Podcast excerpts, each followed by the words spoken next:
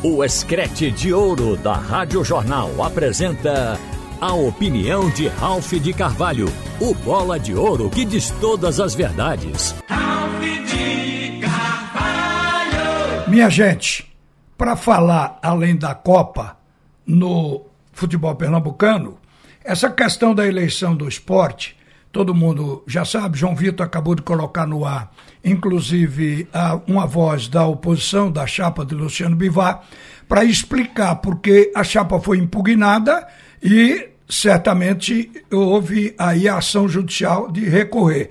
A assessoria me informou aqui agora que o posicionamento da chapa é de segurança na candidatura de Luciano Bivar. Aí coloca a seguinte questão: diante do artigo 116 do Estatuto, que rege que o candidato não pode se candidatar a cargo público sendo presidente do esporte, e em nenhuma das duas situações Luciano se enquadra. Uma que ele é candidato, não presidente do esporte, e outra que ele já tem um cargo público, porque foi eleito desde outubro a deputado federal. Então, aqui eles completam dizendo, o artigo tem o objetivo, o artigo que ele se refere é do Estatuto.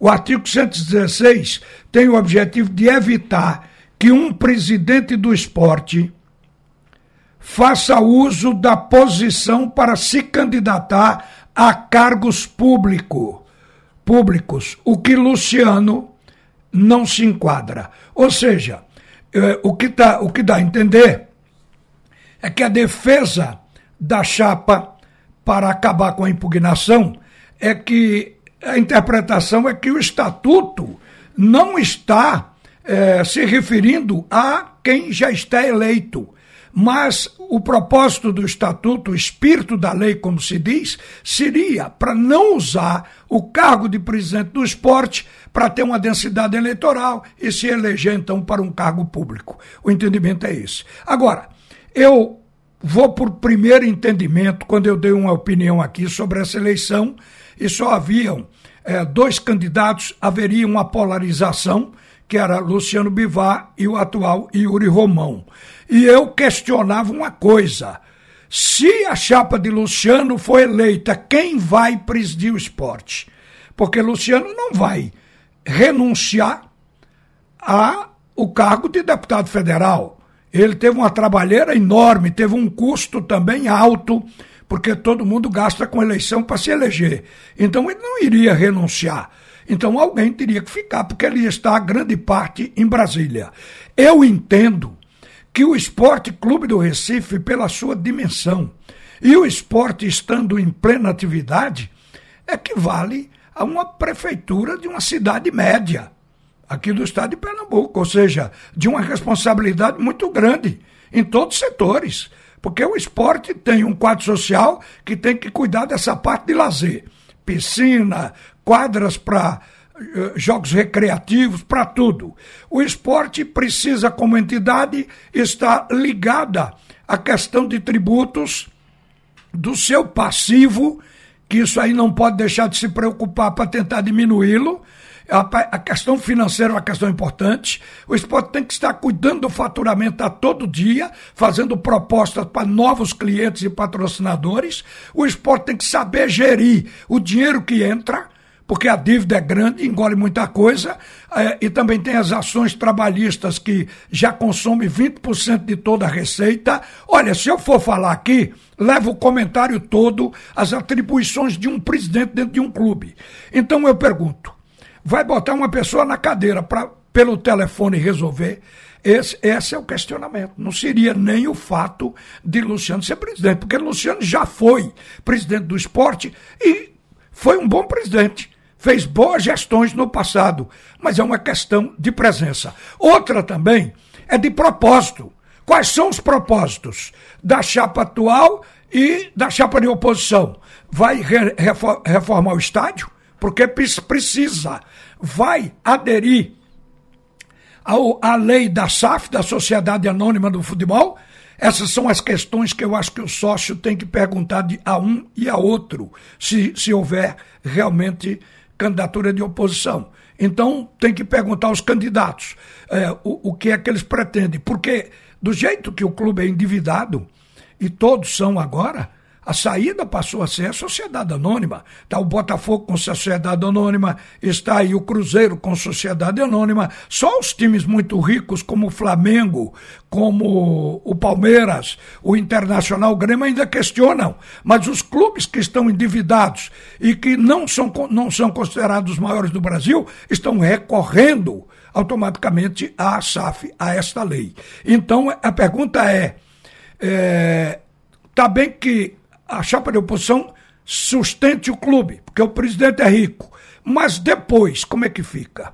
Porque a partir de agora, da Sociedade Anônima para o Futebol, é para dar uma sobrevida ao clube, ele voltar ao patamar que foi e aspirar a ser um dos grandes, ficando em cima, no bloco de cima, que tem dinheiro para investir em grandes jogadores, para permanecer na primeira divisão e faturando em todas as grandes competições. Então, é isso que eu acho que o sócio tem que observar. Bom, agora, por enquanto, a chapa da oposição está impugnada, mas o propósito é continuar para ver se derruba esse veto e a chapa vem para a disputa eleitoral entre Luciano Bivar e Yuri Romão. Gente, eu queria falar aqui do próximo jogo do Brasil, porque quando o Brasil foi jogar com a Coreia do Sul, eu falei que o Tite não tinha perdido o sono por causa da Coreia.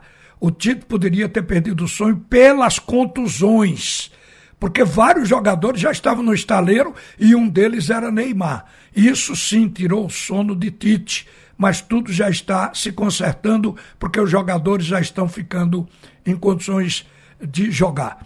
Então, vê agora a Croácia. A Croácia é diferente do futebol da Coreia do Sul. A Coreia do Sul é uma seleção que, na verdade, a gente sabe que veio para a Copa para marcar posição, ver o limite máximo e comemorar por isso. Mas o caso da Croácia, que já fez uma final na Copa passada, é a vice-campeã, a visão é outra. A qualidade técnica da Croácia também é uma qualidade técnica para se respeitar. Agora, eu vou dizer uma coisa que eu acho que dá Brasil, por uma razão, pelo futebol brasileiro, que está jogando no momento. Você quer apontar uma estrela, mas tem uma constelação, porque você aponta para Neymar, mas não pode deixar de olhar para Vini Júnior, para Richarlison, para olhar para Rafinha, para Casemiro, que nem todo mundo tem um monstro de volante, como o Brasil tem, um cara que é de uma segurança incrível, por isso, na posição, é um dos mais caros na Europa e um dos mais caros no mundo. Então o Brasil tem isso aí, para se contrapor a um bom futebol que foi jogado na Copa passada pela Croácia, que chegou a uma posição agora de quartas de final. A Croácia, eu creio que vai sentir diante do Brasil o peso do nosso futebol e talvez a parte física. E vou explicar por quê. As principais seleções descansaram os seus jogadores no terceiro jogo da fase de grupo. A Croácia não, porque senão não poderia se classificar, porque era um jogo importante, foi o empate de 0-0 com a Bélgica. Ela tinha empatado com o Marrocos no primeiro jogo, venceu fácil o Canadá, porque o Canadá é um sub-20 na Copa do Mundo. Então a Croácia venceu o Canadá de 4-1 e empatou com a Bélgica em 0-0, e aqui o time teve desgaste, porque isso foi notado. No jogo contra o Japão, nas oitavas de final, a equipe da Croácia andou no primeiro tempo, acelerou, aí levou o gol do Japão, e precisava empatar, teve piques de aceleração no segundo tempo e empatou o jogo. E depois fez um futebol administrativo. Durante o jogo, a nossa equipe dizia o tempo todo: parece que Japão e Croácia querem levar para os pênaltis, exatamente por esse lado físico, principalmente da Croácia. Agora, e a Croácia está desgastada, não tenha dúvida. Isso aí é um fator que pode ser levado em conta, sim, pró-Brasil, não tenha dúvida. Você tornar a seleção competidora mais fraca em alguma coisa é vantagem que você leva, por melhor que seja a seleção, para dentro de campo. Aí eu fui observar, este time da Croácia está completando um ciclo de 4 Copas. É o caso, por exemplo, do Modric, ou Modric, como queira chamar, que está na Copa desde 2006, fez 2006, 2014, 2018, 2022, está na 4ª Copa, é um jogador de 37 anos, teve até faixa, se não estou enganado, no jogo com o Japão, procurando ele, onde está Modric, alguma coisa do tipo assim, onde está Modric? Ele respondeu até dando um chutão que a gente viu na hora do jogo. Aí a gente vai ver o Perisic, que fez o gol de empate diante do Japão, tem 33 anos. O Kramaric, para completar o ataque, tem 31. Quer dizer, um meia tem 37, os 3 atacantes têm 33, 31 e 28 anos. Eu creio que é uma seleção que está fechando o ciclo de Copa do Mundo para alguns jogadores e que vai ser uma vantagem para nós, porque esse elenco da Croácia tem qualidade no futebol. Agora, futebol, sem perna, sem força e sem correr, e se o time cansar, torna-se presa fácil. E o Brasil, convenhamos, está voando. O time do Brasil fisicamente está muito bem e tecnicamente está muito bem. Não estou dizendo que o Brasil vai ganhar esse jogo fácil. É o tipo do jogo encardido, mas acho que as probabilidades estão para o Brasil. Uma boa tarde, minha gente.